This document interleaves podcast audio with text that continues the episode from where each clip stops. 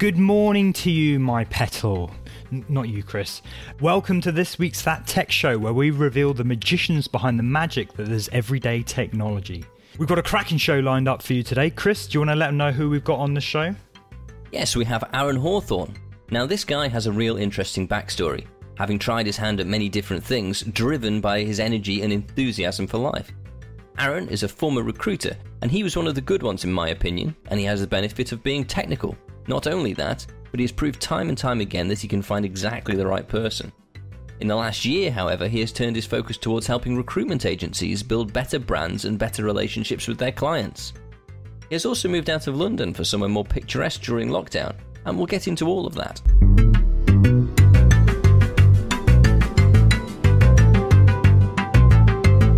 My name's Aaron Hawthorne. I um, grew up in Belfast, moved to London about 10 years ago. Um, I've got about seven years' experience in the recruitment industry. Um, and yeah, hopefully that, that gives you a bit of an introduction as to. Do you want more? No, that's good. We'll start from there. You did you did seem a little bit unsure about what your surname was. I know, and I was like, no, I was, I was unsure whether or not I should say it. That's what's like, because it's in it's in my name anyway. It's in the um. So you've moved around a little bit anyway. You've Yeah. moved from from Belfast into London. Uh, you've been here for ten years, as you said. What's the plan? Are you sticking around? Um, no, I'm not. I'm actually gonna. Well, I'm sticking around, but I'm not sti sticking in London. I'm actually moving in the next month up to the Lake District. Wow, that's quite Um, that's quite a big move. What's the uh, what's what's the reason behind that? Um, I, th I think the whole COVID thing, the whole pandemic, um, came in. Um, it's given me a few opportunities to work from home fully remotely if I need to. Um, I'll still be coming back down into London to meet with the team, etc. But um, the cost of living in London versus the cost of living up in uh, Lake District is, um, you know, four or five to one. So I'm even in the recruitment industry. I've I've been chatting to a lot of people, and people are up and moving for bigger houses and gardens. You know, you, you can't get a garden in London. um, but yeah, I think I think the wider industry, a lot of people are moving outside of cities because they can work from home. And that's a luxury now. So you think you're going to be working from home or working remotely for the foreseeable future then? Yeah, so for the company I work for now, Hoxo, um, multi-nation company. Um, we got people in South Africa, got people in um, America, We've got people in the UK. There's a girl that's moved out to Barbados, so uh, it's very much focused on output rather than sort of having to be in the office on time. Depends. Uh, thing's a bit different, as I'm sure you agree, is actually meeting people face to face. So. So has that Um, changed? Has that changed for them recently, or is that is that is that just part of their nature anyway? That was always part of their nature. Um, they did have people in the office um, to have that camaraderie and kind of like everyone getting to know each other on a personal level. But obviously the pandemic's hit and it's kind of like it's it's worked and um, we're growing and people actually prefer working from home. But I think there also is uh, an element of wanting to actually work in the office or, or meet with the team on have that human to human interaction, I suppose, rather than just a, a little square a square on the screen trying to trying to get to know someone. But because I joined in the middle of it, so I've only met a few of them. I haven't met the wider team. It's only been, but it brings That's people a lot interesting though. closer. So you're still yeah. building the relationships even though you've not actually met them. Um, no, so I've met I've met the two owners and uh, a few other people because I've known them for for some time before I even joined them. But the wider team, no. Um, it's an interesting dy dynamic, and we're doing lots of stuff like a Friday fun day and sort of do quizzes and do some different things like that to try and keep the morale up and kind of keep the relationships um, between us all going rather than just like working and then signing off at 6 p.m. and then that's it, you know? so, And how long have you been working with them now? Then? ooh, good question. I think it's eight weeks. This is the end. The end Oh, of this really? week's So you eighth just week. just yeah, you're just starting and you've seen the opportunity to up sticks and move to the lakes. that's it, and away I go. but in recruitment beforehand, like that would never have been the case. Yeah. That was one of the reasons, like, like I love the city, right? It's the city was like cool, getting out, like the opportunity there to go meet people and have coffees and drinks and dinners and all that sort of stuff. Like it's it's a it's a different lifestyle. Um, but then as you go on and obviously whatever's hit, it's like that's no longer the case anymore. Everyone is now used to working from home, and if people are working from home, it's like, well, there's no need to be in the city anymore. There's no need to. So do you yeah. think it might not come back then? We might not be. I think uh, I think there's the there, there's definitely a toss up right now. So I'm I'm having a few conversations with people where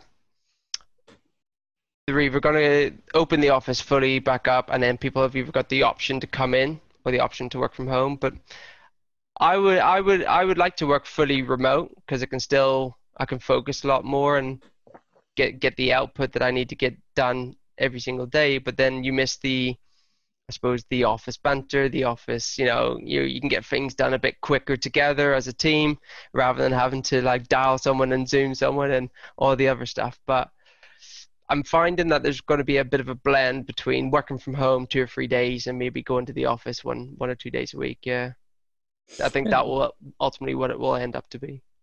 Interesting. Well, I mean, let's go back a bit anyway. So let's talk about the start of your career. So what did you study first of all, and what led you into recruitment? Ooh, good question. So I studied. I'm a geek. Right? I love love computers. I've built computers. I've built servers. I've I've always been into building stuff. I was. I even built websites in Dreamweaver. Um, done C++ programming, VB6, but like creating buttons, creating like little applications. And that was cool. And then, so I've always had a an interest in computers and, and gaming. Like a huge gamer. Um, don't really get time to play it now, unfortunately. But um, and then I inevitably went to uni and actually studied game programming. Um, so that was an interesting one. Um, but there was so many people doing it every year, like my class, and then we had like another class that was very much focused on the game engine, and then I was actually building the game. So we had the PlayStation 2 dev kits. This is 12 years ago, by the way. Um, we had the PS2 dev kits. We had the CRT monitors. We had the like oh, it was just clunky. Um, and then I moved. Let I actually dropped out of uni after two years, so I didn't complete it because there was just so many people. Um, there was just so many people doing the course versus how many jobs there actually was at the time. Mm. And then when you dive into the actual salaries of it, I could I could make more money just getting a, a, a normal job than I could at, at being a game programmer. So then I just I just was at the point where I wanted just to make money, get out, make money, because then I had another two years. It was a four-year course, another two years to go and uh, get myself into more debt, more debt, more debt, and I was like, nah, I'm, I'm gonna. So I went home and I got a job. It was in the time of the recession, so I got a job in the middle of a recession, and I beat like 2,000 people to get the sales job selling beds. So that was that was fun. Uh, that was quite good. So I saved up enough money, and I had about 940, 950 pounds in my pocket, and um, I moved to London. Well, I moved to Stevenage in Hertfordshire and uh, I paid first month's rent and first month's deposit, which was 900 quid. So I only had about 40, 50 quid in my pocket for the first month. And then within like three or four days, I got myself a job as a contractor for Fujitsu doing like EPOS systems. Um, so I was all over the UK doing like M&S and doing. Um, in, in, what role? Like sales or? No, in... no, no. This is just in computers, like in oh, build, actually, building yeah. stores. So any M&S wow. store, any boots, any M&S store pretty much throughout the UK, I built. Wow. So I built the backend servers, I wired everything up, I've done the full till system. Um, and then so how we, did we... you how did you land that role from a a, a game programming dropout into selling beds oh, into it's mad, uh... right? so is this I, where you learned you had the gift of the gab and you could talk your way into anything? I think that's it, right? Uh, it's so true. Like I'm I'm thinking about it now, like taking me down memory lane. Yeah, I think you know, I, I moved I moved to Hertfordshire on New Year's Eve, and straight into a party New Year's Eve night, and then the next couple of days a bit of a lag over from um, people on on leave and holiday and stuff. So nothing really kicked in until like a few, I think it was a fourth or fifth. And the first day I went out and I I went into the um, town centre to go into all the all the recruitment businesses, and I walked into one called Manpower, and um, as I walked in, like started talking to someone she said actually let's have a chat now. So i started chatting to her about my skill set in it and all this and she said do you know what? We've got what we've got a few engineer roles where we give you a van we we pay you a hundred pound a day, and um, you got a fuel card, so you can use the van at leisure, and you can do all this stuff, and you travel all over the UK. I was like, sick. That is great. Like you know, from going from fifty quid in my bank account to then being offered like five hundred quid plus a free van. I was like, yeah, give me it. Um, so then at that point she then said let me so she rang steve steve said yeah he's free at like two o'clock in the afternoon and then so i literally went from there down to steve's office done the interview and started on the following monday. So and like give me a van give me the keys give me all the paperwork and that was it. So i was just like this is great. Um, so I worked worked on that for a year. it seems a, a random job to find. I, I took the first thing that came. I was just like you know like when you first move, rather than trying to be picky, I was just like, give give me anything, and I'll I'll just work at anything. Um, so yeah, that was fun. and then, so how, did, so how did you get from from that then? A man a man in a van, man in man in a van, yeah, a man in a van installing computers in M&S. Uh, yeah. How did you get from that into recruitment? So after that, then the contract had finished on Marks and Spencers and Boots, and um, I really wanted to move into the city. Um, so I applied for a job, and it was with a company called well, BT, um, and one of their accounts was Adecco. So I was traveling from Hertfordshire to London every single day, and that was a bit of a slog. I was just like, I don't like this at all, especially in the winter. Um, but they were in Tottenham Court Road, so I was there as um, joined as first line support, moved up to second line. I was there for a few years, and because I was on the account of Adecco, a deco are a huge recruitment firm. They got like 13 or 14 different brands within it, like Computer People and PeopleSoft and that sort of stuff. And I was constantly speaking with like the directors and the, the, the consultants in these companies, like fixing their IT issues, like password resets or access to different programs and whatever whatever it is they want. So we would get the tickets through, and I would read the ticket, but I would already fix the problem before I phoned them then I would phone them and I would get them, I would RDP in and I would get them to show me the problem and then it, then it would work. And then I would just have a bit of banter with them, be all like, why are you wasting my time? And just have a bit of to and fro chat. And they, after a while, like once they started to get to know me a bit more, they're like, you should really get into recruitment. You're very chatty. You're very, you know, you know, open, all the rest. So I was like, yeah, absolutely. I, I goes, what, what do you suggest doing? They said, well, we're not recruiting right now, but put your CV up on the job board and someone will give you a call. So I did, and then on a Wednesday morning, I was walking into work and I got a phone call from Gravitas from a guy called Guy Bevington, and he phoned me in the morning. We had a bit of a half an hour chat, and then he said, "Yeah, I'd love to bring you in for an interview." And I said to him, "Well, I'm free tonight." Um, so I went and met him on the Wednesday night, and we had like an, an interview for about two and a half hours. I remember it. Walked in, I had scruffy on, and everyone's in suits, and I'm I look like I've just been. Uh, done some dodgy plays, but um, so anyways, that was good. And then he invited me in the next night to meet with another guy called Shilin, and Shilin then interviewed me for half an hour, and he was just straight to point, like, "Yeah, you got thumbs up for me, job done, thanks." So I was like, okay, so what's what happens next? And then it was then the final interview with um, Jonathan Ellerbeck, who's the MD of Gravitas, and um, he he was in Somerset at the time, and he had a, an hour phone call with me. But what he doesn't know is I went to a room and I had loads of paper of what he might ask, to what my response would be. So he obviously can't see me; it was on the phone. So he was asking specific questions, and then I was like just reading off the paper. Um, That's quite a lot of preparation. Yeah, well, how many, how many of the questions? How many of the questions did he actually ask that you'd written down?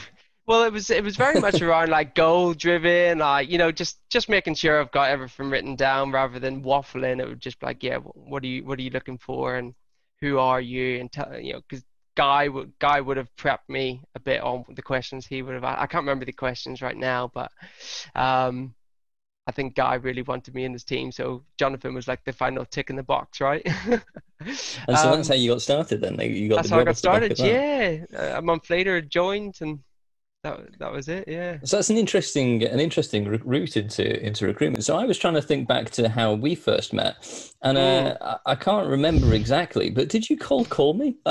oh yeah, you you don't know how we got we got talking. I must have called you emailed you, called you like once every two or three weeks. So, so, th- so this relationship that we've we've known each other for I yeah. don't know, probably getting on for about eight years yeah. now. Is this uh, this has started from you? You you actually just started a Gravitas, pretty much.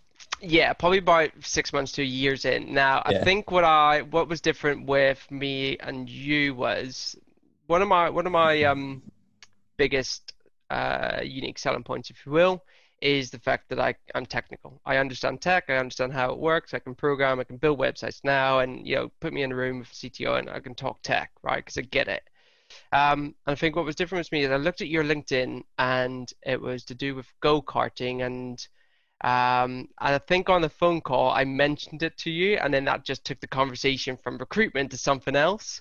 And then I think you told me about Lewis Hamilton, you told me about go karting, and then that was that was the hook. And then from there, every every other time you spoke, I referenced it. Oh, so, I see. I see. I feel like then, I've been hooked into this relationship yeah, now. yeah. and then you were at Tesco's at the time, and then we met in Farringdon because they had offices in Farringdon. Yeah, we went and met in a coffee shop in Farringdon. Yeah. And um, I think off the back of that, you give me two contract roles, two Java roles. So uh, yeah, I was oh, happy. So that worked out. That worked out because that it, worked it, out. Yeah. It's interesting because there's not many. Uh, there certainly aren't many recruiters that I've uh, turned into a relationship with, I guess, and uh, hmm. you know, will happily go out for. Uh, for a drink with, you know, that doesn't really happen. So it certainly uh, says something about your style um, even if I do feel hoodwinked now. well, you know, it's uh, it's all revealed. It's all been a Houdini. It's a, it's a it's big a trick, isn't it? it's a, a sham. sham. You yeah. weren't interested Wrapped at up in a farce, right? right. Well, I'm not sure where to go with the interview now. Uh, Amazing. But anyway, I mean, I think that's that certainly shows, uh, you know, a testament to your ability to build relationships. In fact, just the journey that you've gone on, I think that's uh, yeah, that's fascinating. Um, but let's talk a little bit about um, about the recruitment industry sure. as well, because I mean, do you find that other recruiters have that same approach, or are there many different approaches that you see? Yeah, there's there's definitely a lot of different approaches, and everyone's different. Um, the thing you got to do is it's it is about building relationships, and it's getting your foot through that do- through the door with say for example yourself or any any sort of hiring manager that you want to but it's it's using your personality and using some sort of um, commonality between you guys to actually get your foot through the door and have that conversation because a lot of people probably given the chance could do a really good job for people but it's again they don't have a relationship with people. So it's about well it used to be about playing the numbers game to get yourself as many chances as possible to get your foot through the door we, we had a very succinct process to go through to then you know get in front of people. And, and sometimes it takes eight nine calls to actually meet someone. Yeah yeah but if no, i'm absolutely. if i'm what i used to do is that like i used to how do i provide value and how do i contact you six times and yeah. So what i would do is i would i would initially call you and that, that might only be a couple minute call uh, or a couple minute conversation. Um but before we got off that call, I would I would leave you something with to come back to. So, but uh, before you go, let me let me just send you over a, a, a, bit of information just about the company and and and for your perspective, you'd be like, great, get him off the phone.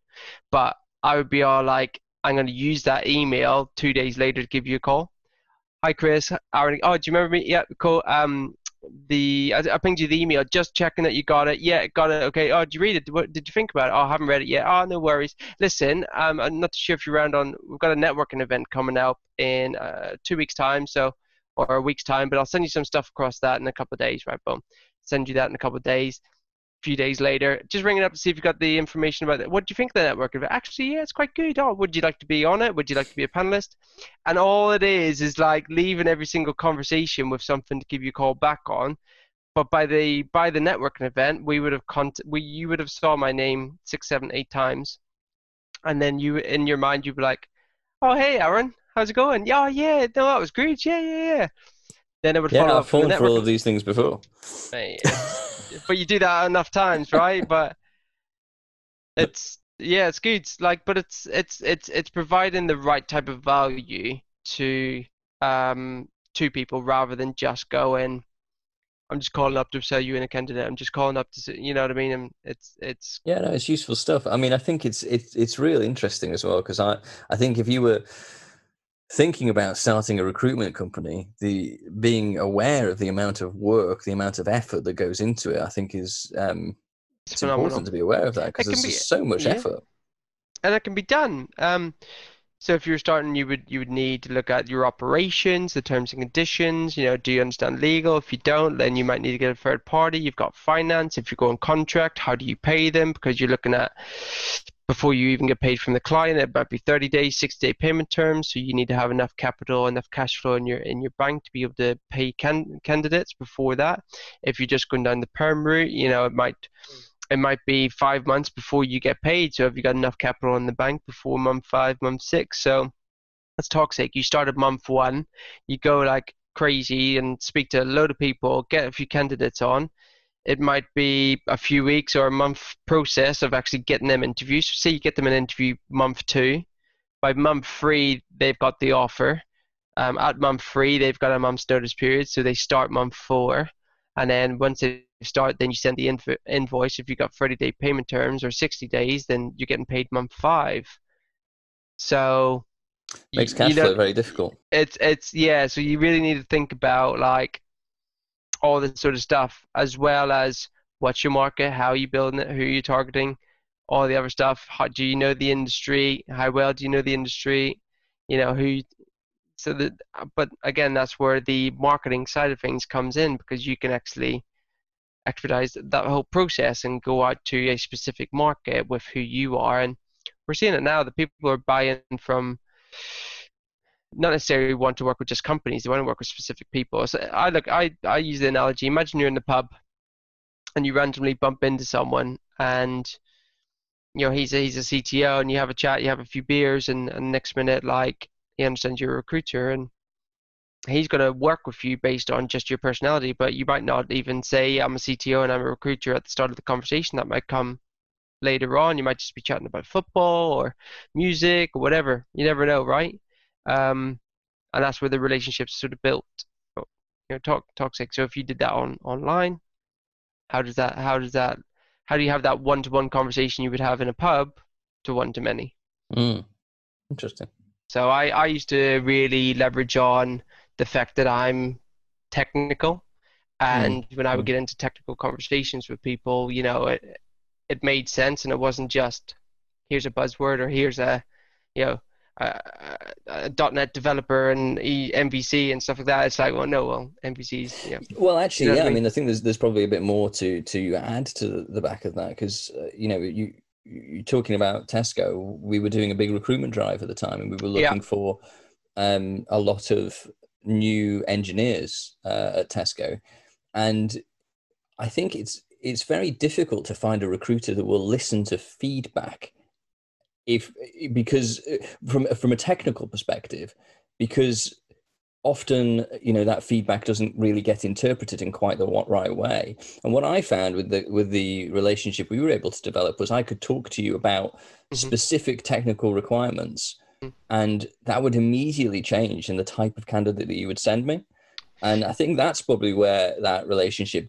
de- developed was that there mm. was a certain level of trust that, that was um, created that didn't necessarily exist in other in other relationships because you could have the same conversation with uh, with en- any number of other recruiters and because they were less technical you know they mm. knew the buzzwords they knew all of how how that sort of handled uh, how that came together but it, it didn't necessarily translate into finding you the right person. And I found that you were very good at responding to that feedback, probably because you understood that that technology in yeah. more depth.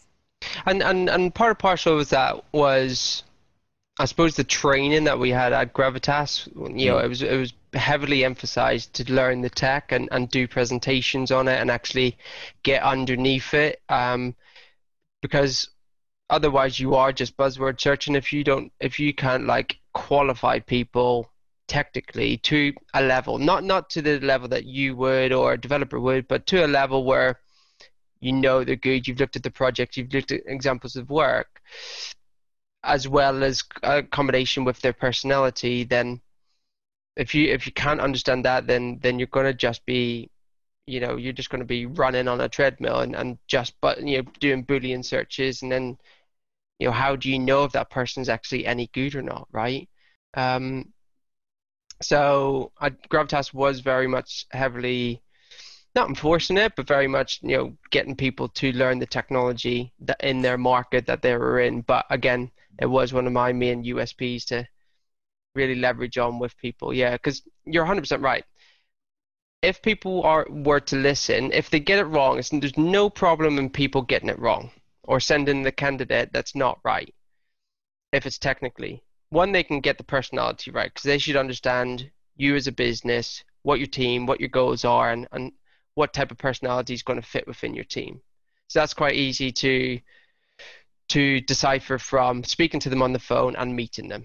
Going and grab a coffee with the candidate. What where people do struggle is more the technical side.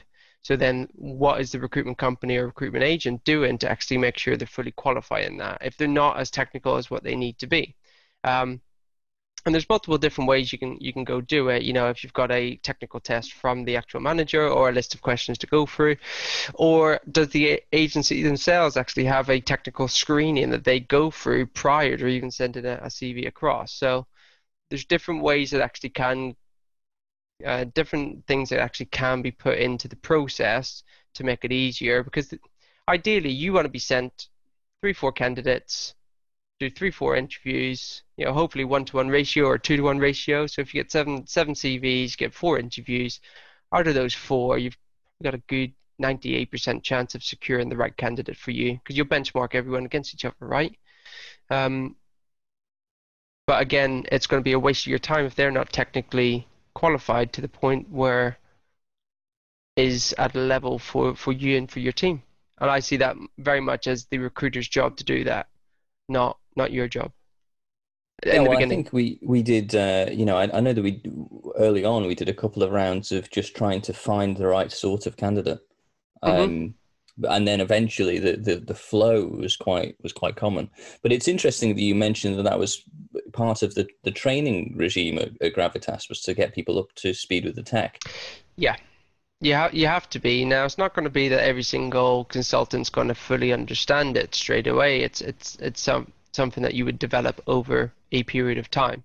So I remember I used to do I used to do presentations with people on tech and how tech works from the the front end to middle tier to back end, you know, and giving them examples of the example I used to always give is like well two two different ones is one would be like a self service till and um, putting giving them talking them through a story of walking into Tesco's, getting their um, groceries, etc., and then going to self-service till what they see is the GUI, right? It's the front end, is what you know. It's all the buttons that's all configured, and then you've got the business logic and how does that work, and then the database where all everything's stored and how does it flow to back to. And when you put it into their perspective, they're like, get it, understand it, and then once you've given them a concept of where they can understand it, then you build each technology into front end, middle tier, back end um, to, to, to, for them to kind of solidify. And then if a client's like really 80% front end heavy with a bit of SQL and whatever, then they can more or less talk to them around those areas and start to get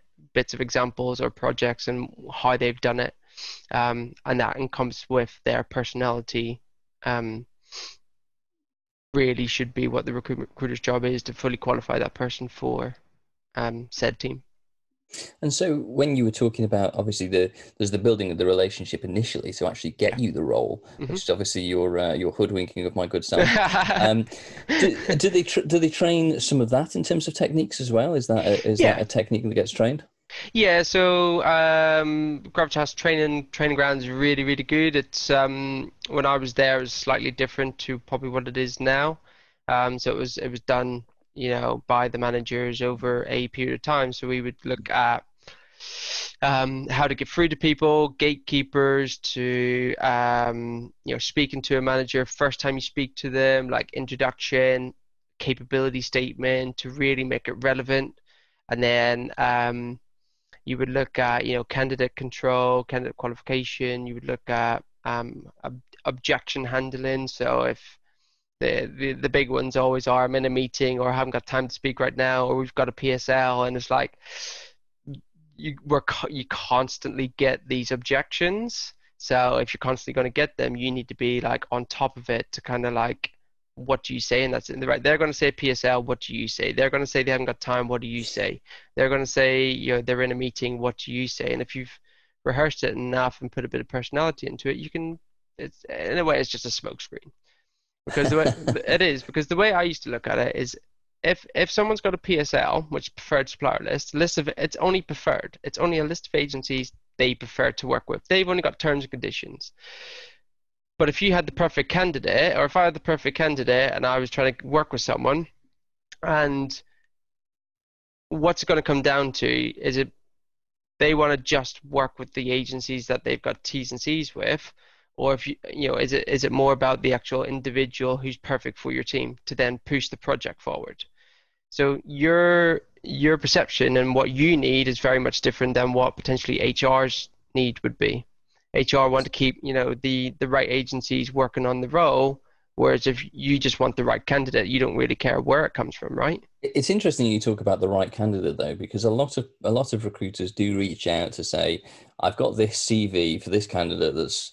That's just come available and you know we think it's perfect for you potentially obviously yep.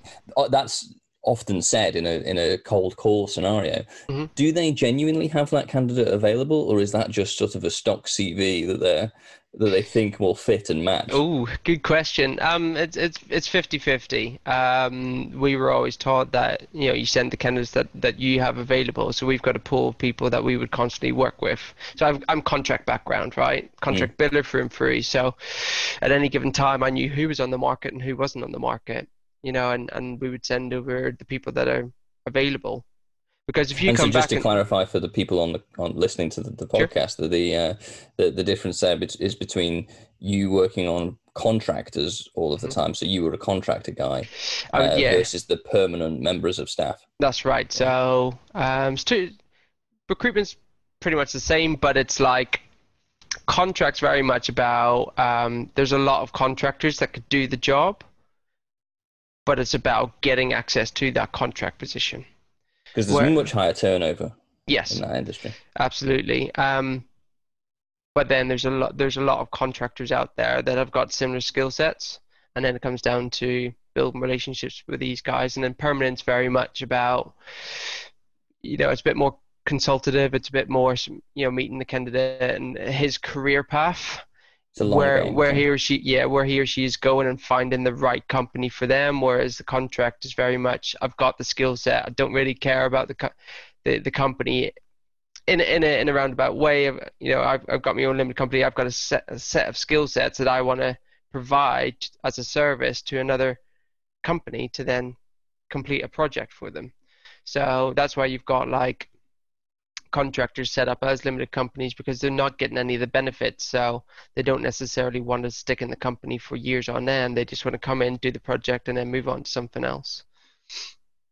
Okay. And so when what you're saying to me then is that 50 50 50 oh, uh, yeah, of the time it's yeah. uh, it's a real CV and 50% of the time it's not a real CV. Well, so how, yeah. how did how how did you play that then? Good. I, I always I always sent the, the, the who I had available because if you turn around to me, contract's very rapido. Uh, it's very quick. Um, so if I sent you a contractor and you turned around to me, it was like you phoned me off the back of it and said, "Can I interview him?"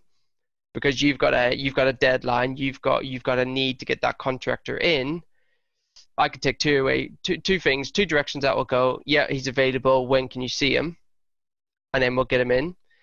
Or the other direction is, which you'll know he's not available, is well, hold on a second before we do that. Let's have a conversation about the role. Let's let's dig digging deep. Oh, by the way, I've got five other candidates you can see too, which again can work. And that first candidate may not be the right candidate for you if he or she is available or not available but again, it's it's it's it's that one candidate may not be the right candidate. Depends on what your needs are for that role. So it may look and good so on had, TV. Had you seen people being caught out on that before? Um, good question. Um, have I? Can't really think of any examples. Um, no, not really. I think I think um, I have saw people not necessarily get caught out, but maybe they've sent a CV and then like a, a day or two later, the client's been called in saying, right, is that guy available? And contract moves quite quickly, so then the guy's not Yeah, available. yeah. So Well, I think it's just the speed of the market. Isn't yeah, it, at that point? exactly. Like I, I remember doing placements within 12 hours from sending a CV to interview to then the guy starting the next morning. So it, it can move so so quick. That's very fast turnaround. Yeah, it's, that's probably the fastest I've done it actually.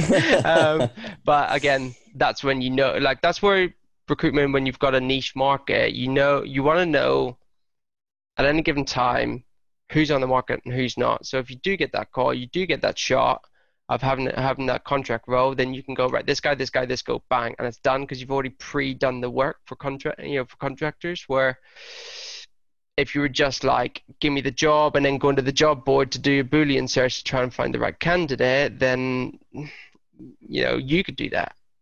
You know, any, anyone could. could do that.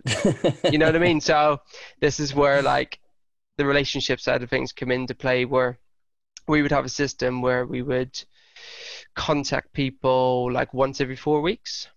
So Right. not to be too over the top, but then it would be enough time to be relevant to keep in touch and keep contact. So the system was actually quite good in keeping in contact with people. So hence the why ca- you would the candidates or the uh, Both. or the both candidates and Okay. clients. Yeah. So we we always had a target in mind to try and get to about two to three hundred candidates in your core market um, at any given time, and you know the, one of the biggest KPIs, if you will, is meeting them. It was very much driven at, at meeting people and getting getting to know people because as very as much as you can like get to know people over the phone, it's just not as good as a relationship builder as meeting people face to face, whether that's a coffee, whether that's breakfast, whether that's you know lunch, whether that's a beer or, or a pint after work. And truth be told, some of my best relationships right now are, are candidates that I used to work mm. with, you know. And and we talk about loads of other stuff, like not even regardless to recruitment or work. It's just life stuff, right? Um, so we were very much targeted around um, going out and meeting people and building relationships with people because whenever you got a relationship with someone, they they want to help, you know, and and it's not just you're not just a recruiter. You're actually you know, and these relationships have come into where I've gone round to people's house for barbecues, for birthdays, for you know just Sunday lunch and stuff, and you know it's all derived from actually meeting them from being in recruitment. Um, it's very social, very So- social then. yeah, yeah, very social. Um, which which is great though because that breaks up the job because it's very recruitment's very very hard. Where 95%, um, maybe people don't realize, but 95% of the day you're getting rejection. Mm. If if I'm calling people all day long that don't know me, trying to build relationships like a thousand other recruiters, no, no, no, no, no, and it's it's it's no's all day, and you have to have a lot of resilience. You have to have that tenacity. You have to have that grit, that determination, and that all comes down to the interview of, of actually when you're interviewed for the the job, uh, and that's where the drive in deep into why do you want to do recruitment because you, you it will be hard and it will be an up, up uphill battle to try and be successful at it. And so, how do you, how do you keep that Um, resiliency up then? So I always had in the back of my head. So I had goals during the during the year that I wanted to target. Um, so I'd always I'd print out pictures for them. I would you know would change my passwords to my goals and just do like random stuff with that. But I always had in the back of my head every no is is one step closer to a yes. So a very Um, positive mental attitude. Do you do you do anything to Yeah, foster that as well? be- Then do you, is there anything you do uh, in in your personal life to help you build that uh, that positive mental state? For for me, it, it's dri- it's driven really back from my upbringing, um, and I always remember my like my upbringing as to who I am and why I am the way I am today, um, and why I help so many people as, as much as I can, regardless of any return of investment or not. Um, so, what is that in your upbringing that? Um, a snapshot. Uh, so when I was 14, my mum passed away, and um, a lot of things sort of happened within the family that we got to a point where everyone was everywhere and no one was really Mm. together. So I very much quickly had to um, w- get two jobs. So I remember opening up the yellow pages and going, and it was on landscaping. And I, I, I looked at the, a company that was close to my hometown, Lurgan, and I rang him up and I was like, I'm looking for a job, and he said, Yeah, you can start Saturday, and that was just cutting grass. So I got paid, I think, 35 or 40 pound a day. He picked me up at seven o'clock on a Saturday morning, dropped me at seven o'clock at night. So that was the cash. list of jobs that and we've gone I, through in this in this podcast yeah, yeah, that that's where it all started.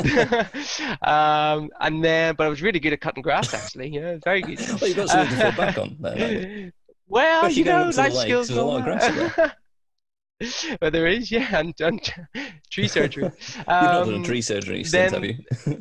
Well, we did. We did actually do one job, and I, I vowed never to do it again. We had like a, a wood chipper, and I'm like bear in mind I'm I'm skinny, right? Mm-hmm. And I was I was I'm I'm only five foot eight now, but back then I was like tiny.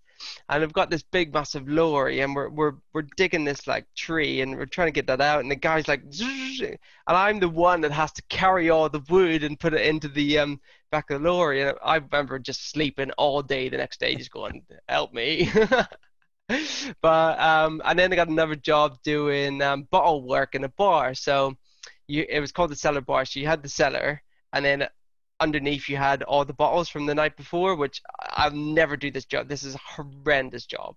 So if you think of a club or a pub a, on a Saturday night, everyone's drinking beer, drinking Coke, and you know the floor gets sticky and all that mm. sort of stuff but all the bottles go down in a chute, and the stench of it the, the day after, where you have to go in, you have to sort out all the bottles.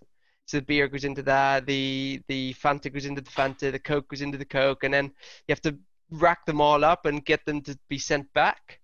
Um, and it was just uh, the stench was just oh, it was just horrible. Like you know, just imagine like warm beer and sticky coke, and it was just oh, it was just like yeah, unpleasant. So so that kind of got me through, and I had to grow up really really quickly, and I think that spared me on. I was still doing studies. I was doing like um, computers and business studies, and then I'd done like an HND in computers. That was so I was always just like working away, doing it's stuff. It's great that you took a, a positive attitude out of that because I think you know losing your mother at an early age that's quite that that's got to be really mm. hard to take. It's really difficult.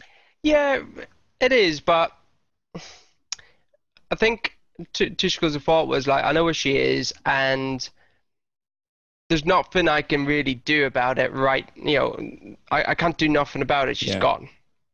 So in my mind, I was like, well, if she's looking down at me, what would she want me to do? Would she want me to be, you know, um, sitting around and not doing anything with my life and kind of like you know mourning and stuff like that? And I, I do agree that you have there is some sort of mourning and that you have to go through and some process and stuff. Maybe i was just a bit different i don't know.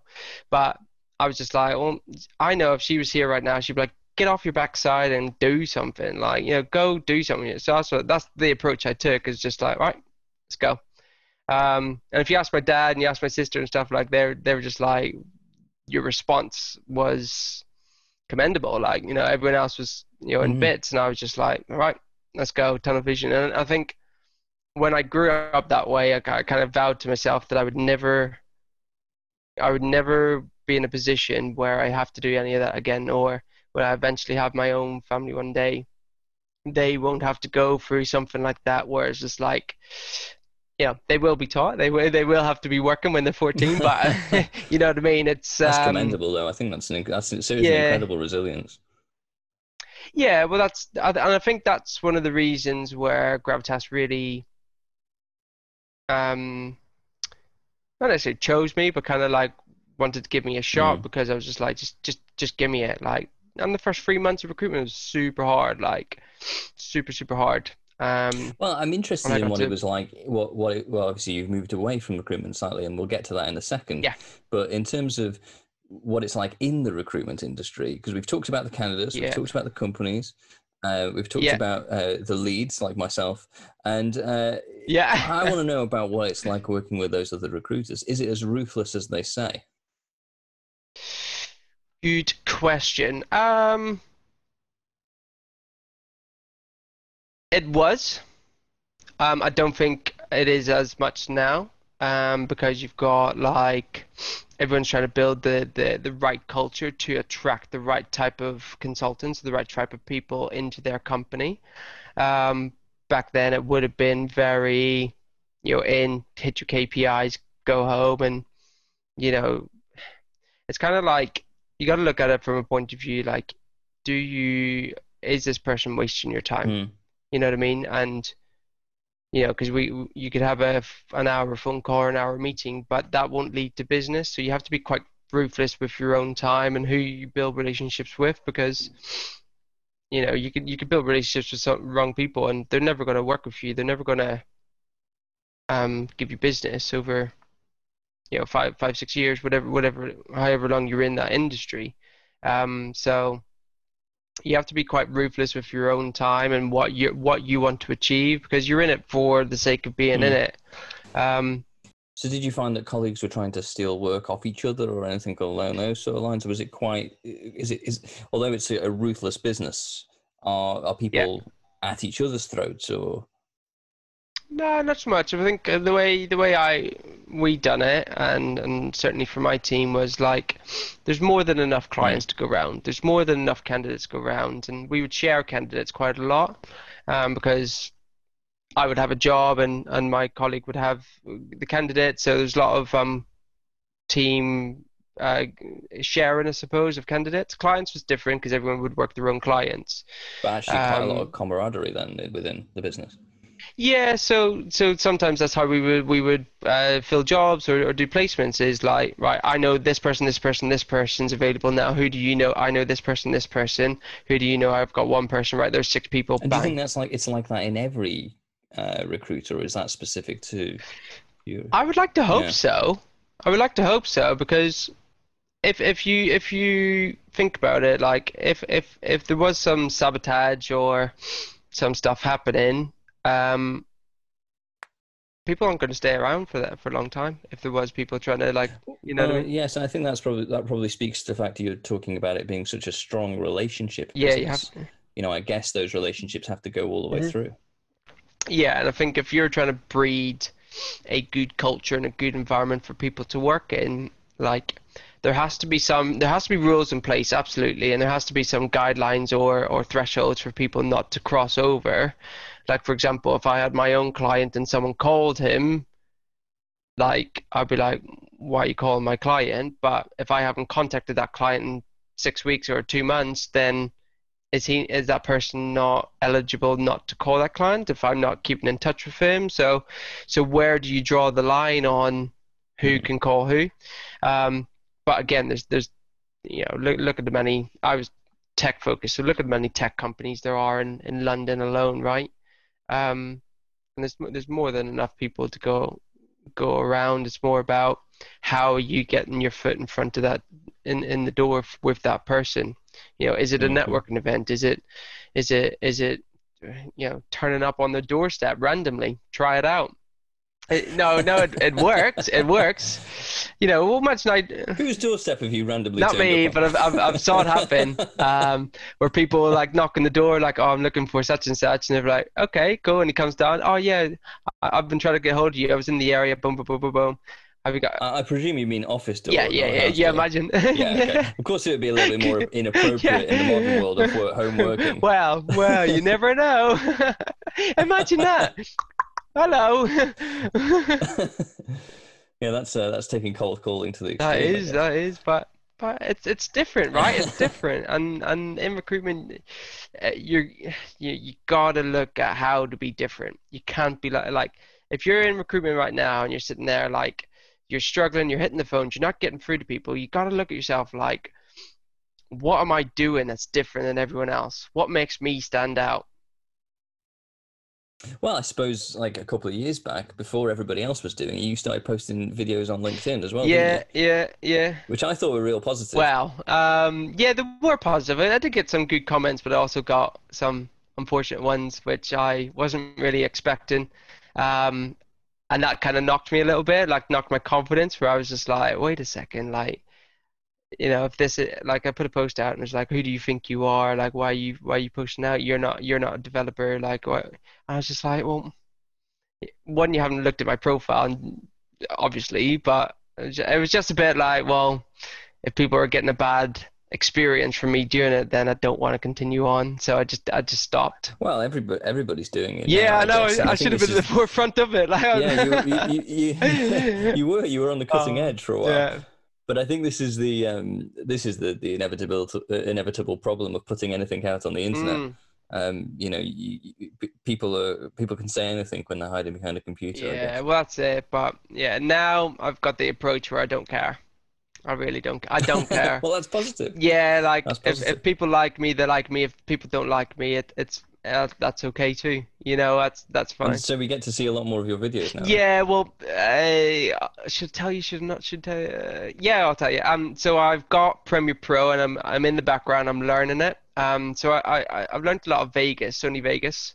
Um, so I understand how it goes through. So um, I'm in the middle of making a lot of um video um cool. to push out because there's no point in me just posting out one video and then trying to create another one. I want to create like a plethora of different you know subjects, different videos to, to put out. So yeah, hold tight for a couple of weeks and you'll see. um, So we can expect to see a lot more of you. And if if this uh, if this podcast comes out after you've started to launch that, we've got a link. Then we'll make sure we Yeah. stick that link up as well, so people can get access to to more of that's it. Put the thumbnail like this. Could you imagine? Um, Yeah, that's uh, that's Aaron putting a double thumbs up there for the people who can't see Aaron. um, yeah. How do you make that into a sound? you can't. yeah, we'll think about that one later. We'll try and add a little sound effect for you, maybe, or just edit this bit. Oh out. yeah. Anyway, uh, Nice. the, the the wonderful power of having uh, the That's editor's it. button. That's it. Um, but uh, anyway, I mean, I, I did want to talk a little bit more about candidates Yes, please. specifically because there is a question that came up uh, in one of our other Mm-hmm. episodes, which we were talking about uh, diversity Okay. specifically and diversity in. Uh, in recruitment and the uh, types of people that are coming through. So Sam and I had the uh, had, had had the chance to work to, with one another in Talk Talk, and Talk Talk, as we've discussed before, within their web, de- well, actually, I think all their departments actually thinking about it, they were probably the most diverse company that I think we've ever worked Mhm, with. mhm.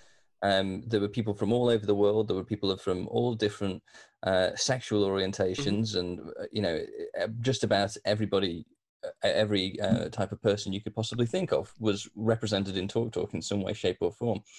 Um, but not every company is like that. And I was wondering, from your perspective, is there any discrimination that's going on in the recruitment industry? And if there is, where does it start? Does it start with the recruiters looking for the candidates, or does it start in the company asking for a certain type of person? Ooh, that is a great question. Great question. Um, I think uh, from the late latter stages of working at Gravitas, like diversity was a massive thing, um, and and to the point that we actually ran um, uh, women in tech events.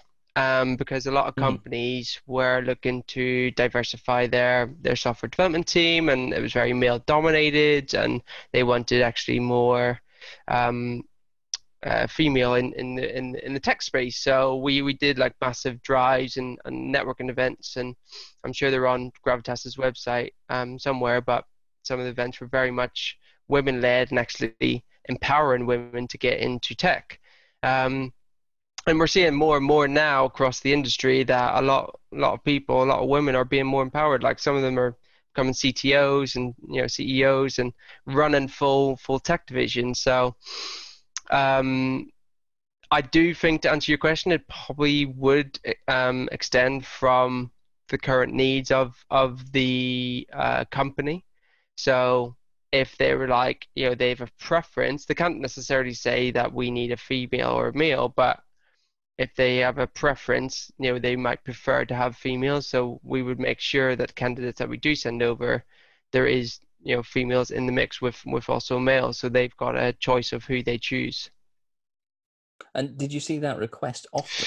I personally didn't, um, because I was contract. So I was, you know, it's for me it was more about the skill set and, and getting them in. But from potentially from a permanent side, you know, companies would have would have probably said, you know, we're really um, looking for a diverse um, uh, team, and and you know we, you know, if you've got any female developers, we would- we would love to interview them. And did that um did that come across as well for for black, Asian, any other ethnic minority? No, not so much. I think I think you would have a bit of um.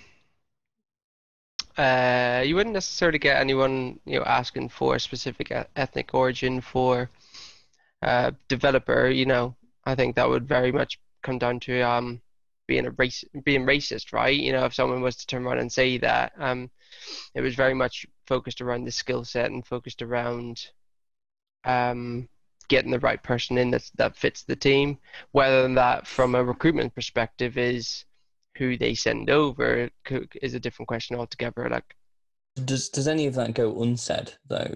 You know, in terms of you placing uh, candidates and people judging on potentially even just judging on the name of the candidate yeah. as to making a decision. Yeah, absolutely. I'm I'm sure that there is some sort of um, you know, from a, from a recruitment perspective, if they, they might have a biased opinion on, on someone's name or, or, or not. Um, can't really speak for everyone, but some of some of the best devs out there that I, that I know don't have an English name.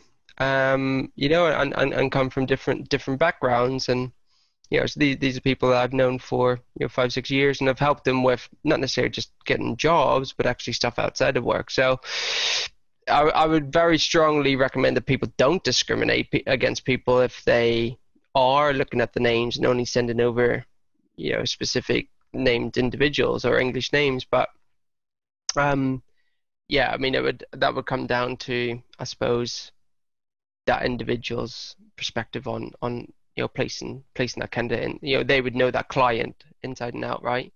Um, the other the other if you phone someone and, and they didn't have very good communication skills then you know that would be that would be something that you wouldn't send across because you, you base it on someone's communication rather than where they're from and, and what their name sounds like well yeah i think communication plays a, a big part in it really doesn't it not not really where they're from it's it's the it's the ability to communicate yeah. especially when you, you can't really afford to have uh, things lost in translation in a technology um, Absolutely. Sense. I think things can can start to go awry at that point. I guess.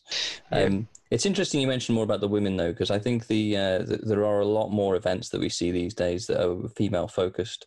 Um, but as I think uh, Sam and I have mentioned before, I mean, my computer science course, for example, had a very small percentage of, of women. The difference was there was a huge amount of dropouts on my computer science course. So I think there were somewhere in the region of two or three hundred people who started the course and about 30 that finished and I think of the people who did finish, I think uh, the five women that I think did finish um, were all there at the start. So it was the men that dropped out. so at least they had the sticky staying power. But but like I've I've placed girls, I've placed females before, and you know it's they're they're on top of things now. Like you know some of them are, are switched on and and doing well. Like um especially I, I know a few junior developers because I actually did a course recently that was a front end development course and it was 50 50 between male and female. And oh, that's good. Yeah, I mean, um, and and I placed one of them um, into into a role, and she was she'd only years experience in C sharp, and and she was just like she wants a diverse company that that understands diversity, hmm. um, mm. and actually she wants to grow in that, and the company she went into was 50-50 split. Um, well, I think there's a great, I think there's a great argument that, that actually, um, although there's there's fewer of them still, um, females generally make better developers. I think. Well, yeah, to some extent, that, we we would need a proper debate table for that one. um, but yeah, I think I think so. There's definitely some good on the contract side, good female developers that I know that have done phenomenally well. And did you tend to find that they would that you would find more females as contractors or more females as permanent staff? Um, there was there was a few in it was very male dominated in the contract market for sure. Mm. Um, but there was there was females there for sure and permanent, um, you probably would find a lot more females into it. So you'd find probably a lot more junior because because there was this whole big thing on technology of women in tech, right, and getting people mm-hmm. women into technology. And I mean, it's still it's still going, and, and it's really at the forefront of, of people's minds to get more women in, involved in technology. So. Um, there would be more people at, at maybe entry level, mid level. Um, now they're probably up in uh, up into senior, but again, it's it's probably heavy, seventy percent, eighty percent male dominated. Yeah. And are you uh, are you seeing similar sort of recruitment drives, obviously in the same way as uh, women in tech for Black and Asian minorities?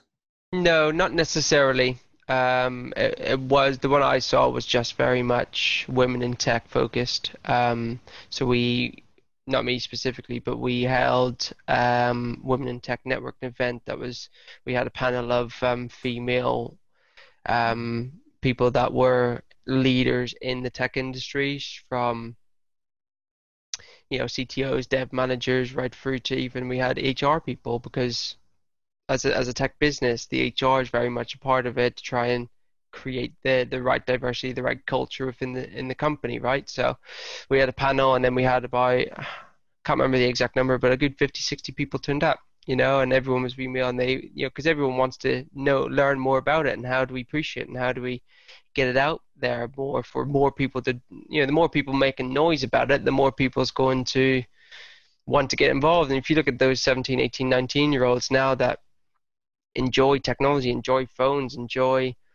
potentially being on the computer and working, and don't necessarily know the direction they want to go into. Like, you know, if you, unless people are shouting, "Get into tech, get into development, get into this," mm-hmm. like, you know, they might not t- make that, that that that option to go. So, but I think I think it's great, like from a holistic view, top down, from you know what everyone is doing to really push the agenda of getting more females into tech is great because you know some of the some of the best people out there, like you say, are are female developers. They they look at things a bit differently sometimes. Well, yes, and I think more things are being discovered in history as well, in the history books of people yeah. like uh, Ada Lovelace and you know some of the foremost uh, in- inventors of computer yeah. science are, are, females. Uh, but but anyway, let's move on from from that subject now. Yeah, I think sure. it would be because um, the other thing as well actually is the is the um, is the actual recruiters themselves. So, you know, starting, there's a lot of recruiters that are in their early 20s. Mm-hmm. And I mm-hmm. think it's probably one of the only industries where you can start in the early, in your early 20s. And although you've probably got quite a low base salary, you could easily be taking over a 100 grand a year. Yeah. Yeah. Easy. And it doesn't take it doesn't take long to do. but talk to us a little bit more about about that. Like, yeah. So, uh, I don't want to be boastful or come across as sort of boastful, but um, yeah, I got to the point where I was you know over six figures. Um, that was when when you've got a contract runner book, you've got uh, you've got like a margin that you would put on top. Now, if you talk toxic fees are twenty percent, so let's say let's say you've got a hundred pound margin on on a candidate, so they get paid five hundred, you charge the client six hundred. That one hundred pound for the week would be a weekly gross profit, right? So it'd be a hundred pound. Um, but if you had, um, oh no, that'd be a hundred pound a day. That'd be five hundred pound a week. But if you had twenty of those, that would be ten grand, right? So you would ultimately bring in ten grand per week. So forty grand a, a month to the company. Let's say eleven months because people work between eighty and ninety percent of the year. So very quickly you could be looking at, you know, 400, 450k, depending on fluctuation if you went up to more more contractors on or, or less. Um, then that would be going into the the company, and then you would get a your whatever your commission structure is with that company. You would get a percentage of what you brought into the company plus your base salary. Sort of, what is the sort of commission structure then? What sort of percentage are you talking about? Twenty. Generally around yeah, generally around twenty percent. So know, four, 450 grand would be what you bring in the company. You take home 90k commission. You've got 20, 30k package, and away you go. But so yeah, very easy way of being under 25 and taking home 100, 100 plus. Very easy. Um, well, we say very easy if you've got the skills. Well, yes, very, no, it's very easy in terms of it, it. It looks easy and it sounds easy, but you know, look at the recruitment industry. It, uh, I don't want to use the, the, the same old term that it, it comes out. It, it is a revolving door. You know, there's a lot of people start it, a lot of people try it for six months and don't like it, and you know that's that's where it comes down to the individual in in um, the interview. It's not based on you know, when you're talking about diversity and everything earlier, you could look at the recruitment industry being a male dominated industry. But some of the best recruiters I know are females. Like, and they are really good at the job. Now, it's not to say that um, just because they're they're female, it comes down to their ambition, their drive, their focus. Like, what do they want to achieve? What, you know, we're seeing more and more people across all industries becoming leaders of uh, companies, CEOs of companies, and, and being females and, and running companies. Um, and that comes down to when the interview, you know, and just like for example, I know my own personal story, but a lot of people have their own stories of what makes them them and what they want to go and achieve. And if you've said, uh, uh, if you said to a 20 year old who's got the right ambition, the right goals, the right drive to the right resilience um, to go do what they want to do, they can very easily go make 100 grand in it's just that there's a quite a high turnover within that first six months to yeah, probably the first year people will either know if it's for them or not. Hmm. Um, mm. And then after that, they're either hooked or uh, or not. Yeah. Or not. Yeah, and it it can be quite. It's quite tough. I remember when I first joined, I was ready for quitting after month four. Because I worked I worked my like well, I I worked my ass off right. I was in every weekend. I didn't necessarily go out, and one day I was in. I put a post up about this recently, um, where it was a Saturday and it was like month three, and I was just like, one of the seniors came in and he was just like, "You all right?" And I was like, "Mate, like uh, if I don't, if I don't like do a deal or do a placement, I'm not going to have enough money to pay rent or enough money for food. Like, and I, I won't I won't be able to do any of this stuff or go out and enjoy myself. Like, and he said, right, okay. He said, what about what happens if you do do a deal or do do a placement? I goes, well, then I can get commission in and start earning money and start buying things and going out and enjoying myself. And he, he was like, that's exactly it. He goes, your perception is totally wrong. And he goes, your perception right now is I can't, I can't, I can't. You got to turn that into I can. Goes because when you shift your focus to you can do it and not necessarily going to let anything get in your way, he says it will be a total total different ballgame. It's a mind mindset, it's a mind shift, and I did that, and then within a month, I'd done a placement, and then that just and then it just spiraled on. Um, and then month five, month six, I brought on two new clients, um, and the first client, the first client I brought on board was actually ended up to be in month in, in year five one of my biggest clients. I built the mm. whole the whole team for them from scratch, um, and I had I think I had like ten contractors at that place. Like, hmm. what's the main reason why people then give up or leave or or whatever it is? I think it's I think it's like not getting. So you you talk about little victories and, and big success, big wins, right? Um, so sometimes people don't do a, a deal or a placement for seven, eight months. Doesn't mean that they're bad at the job. It just means that it hasn't happened. If they're putting in the daily activities and ringing the people and speaking to the people and, and trying to build relationships day in day out. They're showing up every morning. They've got you know the, the grip between the teeth and they're they're going for it. All you can really ask for is, is application you know, because at, at, one point in time, those relationships will develop. Um, so it's whether or not with with low basics, whether or not that person can justify you know working long hours and putting all the work in, and because it's a lifestyle business, it's not it's not a job. You know, we used to be at the desk like I used to be in seven mm-hmm. seven thirty, seven forty five, and I'd be getting home at seven thirty, eight o'clock at night.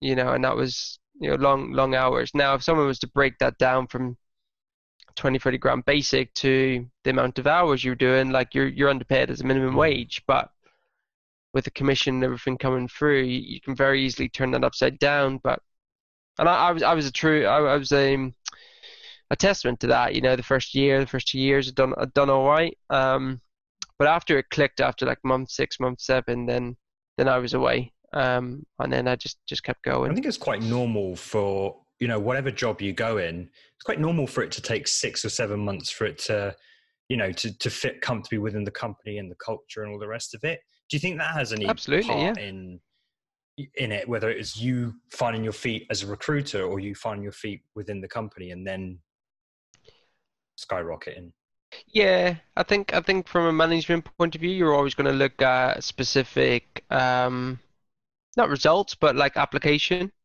You f you feed the machine X, enough of X, you're going to get Y out, right? So if you keep feeding in and feeding in, and then at the other side will eventually come some results. But if you're not feeding the machine, you know, for example, let, let's let's put a scenario: us three were against each other to try and get new clients, and you, Chris, called ten people, you called five people, but I was calling twenty-five people daily for a month. I'm going to get more results purely off the back of me calling more people, regardless of skill set.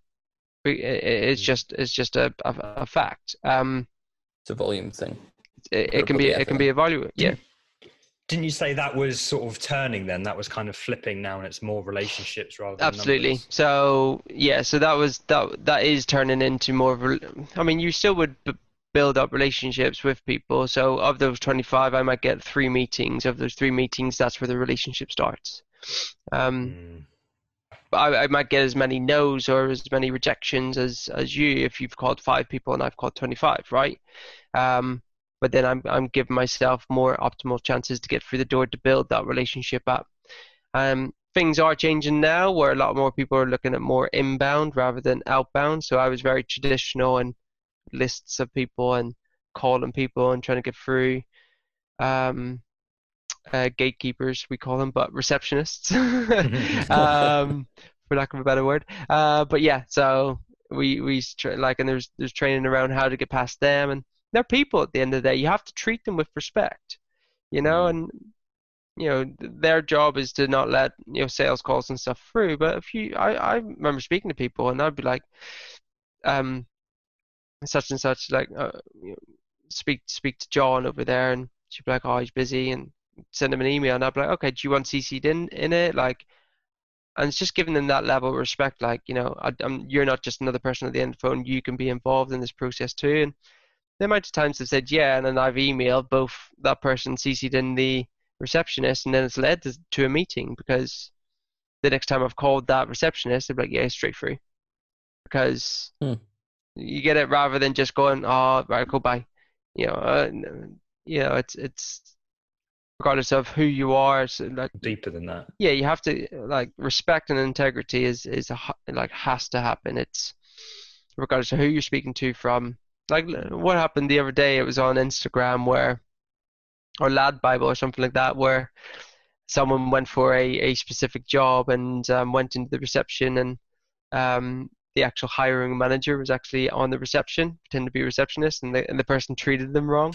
and then they went into the interview and literally said, "See you later. Thanks for coming in, but no that's thanks." An interest, that's an interesting mm. technique. That is. Yeah, have you not heard that if before? I ever work in an office again. Oh, there's there's, there's been there, I might try that. There's been, yeah, there's been many of them. There's been ones where not not in my industry, but um, what I did hear of was uh, it was in a mechanics uh, me- mechanic autom- automotive uh, place where the mm. the garage, I think they call them. Yeah, but it was it was the office of it. It was the and uh, the the hiring manager was in the bathroom in his overalls and he was washing his hands, and then someone came in and he's like, "Oh, uh, you you new here or something?" And the guy's, "No, I've got I got to flip an interview today with some dude about a job and stuff like that." He's like, "Oh, right, okay, you know, what's the job?" And started telling him, and then he's like, "All right, okay, well, good luck with it," and walked out, got out of his overalls and uh, obviously into his suit, went into the um, meeting room, sat down, and the guy walked in. And he's just like, "Oh no." Oh no.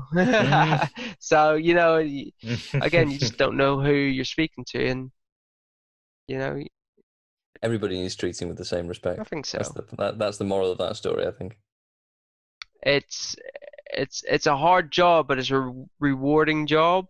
Um, it's easy to a point where when you learn the craft, it becomes a lot easier, and then you do it like you're you know, like you guys coding, you could do it with your eyes closed, right?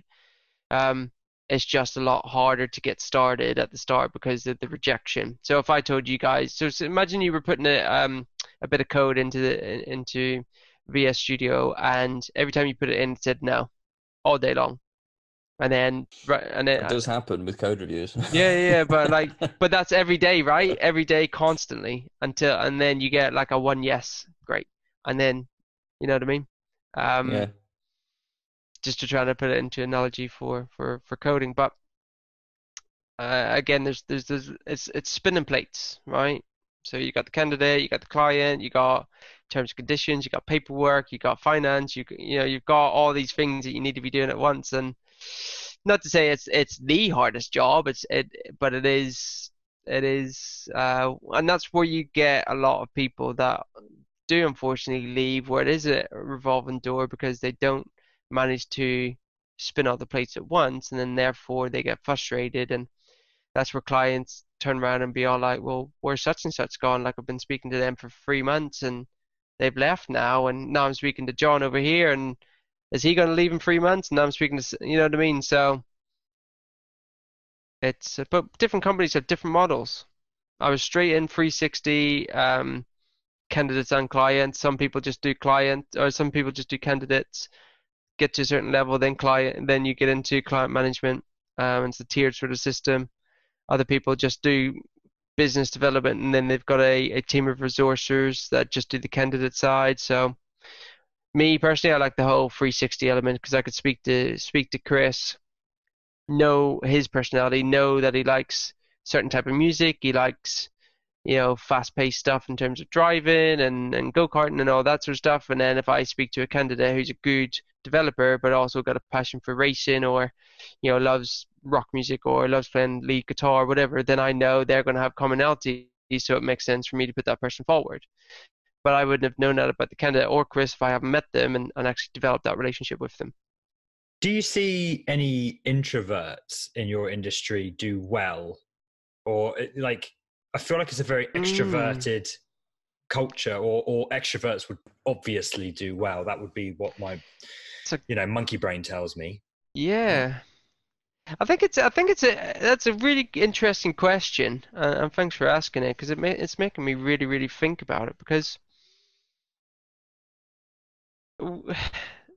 you want people with confidence and not necessarily fear. Um, now I'm not saying confidence is being extrovert, but there's a lot of I suppose similarities of being out there and being in front of people and all the rest. But other people do do don't necessarily like to be in front of everyone and being loud and being out there and sometimes they don't necessarily like you know hanging around with a lot of people so I, I have known a few people to not necessarily be like that but still be quite successful in recruitment because it's very focused they need to be they're doing a good job and they're doing a good job for that person. Mm.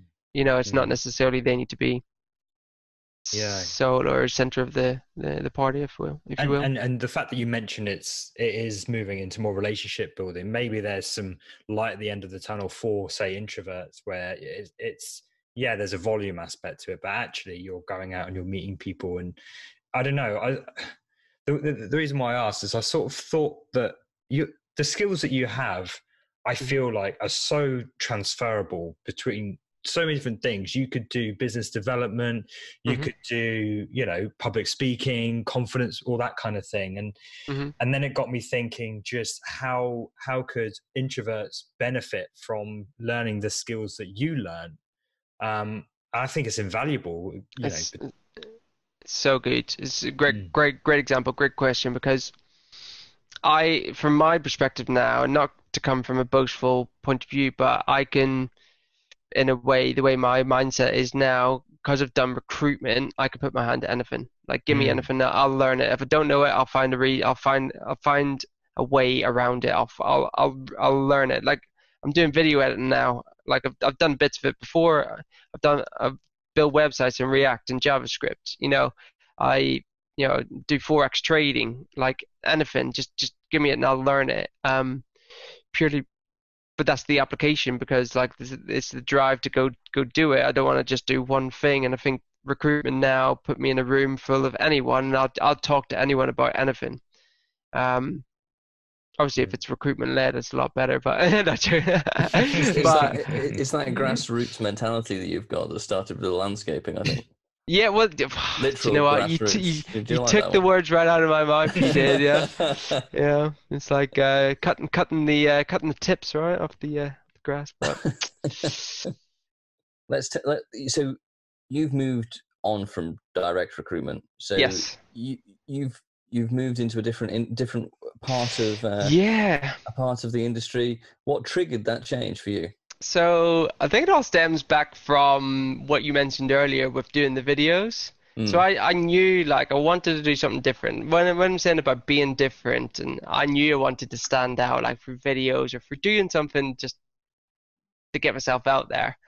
Um, and I left Gravitas and joined another company for a year, and that was fine. And you know, at the end of it, um, probably about two months before the before we parted ways, um, I joined Hoxo's Academy, which was a 12 week course based on getting yourself out there, building your personal brand, understanding LinkedIn optimization, everything, right through to actually producing the right type of content.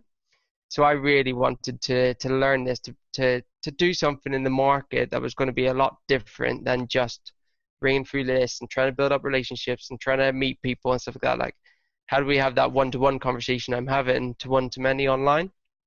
Um, and about four or five weeks into it, I really just liked how Sean and Amar were. Um, they're very forward thinking. They were very. I just knew straight away, like I need to work for these guys. Like I want to be a part of what they're building. You know, if you ever go go for an interview and like you know you get that feeling where you just, I you know I I, I would love to work here. Like these guys are are doing some great stuff, and where they're going to be in the next three or four years is going to be you know crazy and I need to be a part of it you know? Um, that's kind of the feeling I got. So uh, after about week four or five of the academy I reached out to them and, and said listen can we have a chat? And um, and then here we are. But um, I'd, I'd originally interviewed with them the time I left Gravitas but it wasn't quite the right time and so I've always kept in contact with them um, for for best part of a year. And at that time it just wasn't the right timing for either of us and then uh, yeah, so I, I reached out to them and they brought me on board. So so here we are. And so, what exactly are they doing then? What's what's what's so enticing about this new world for you then? So again, it's it's it's about it's about getting yourself out there. If you look at people's buying journeys and how you would go purchase something online, so say say you were looking at trainers, like trainers or something like that. Um, Next minute, you see it on Facebook, you see it on Instagram, you see it on. it's, it's basically what Nike is doing is through algorithms is making you aware of who they are.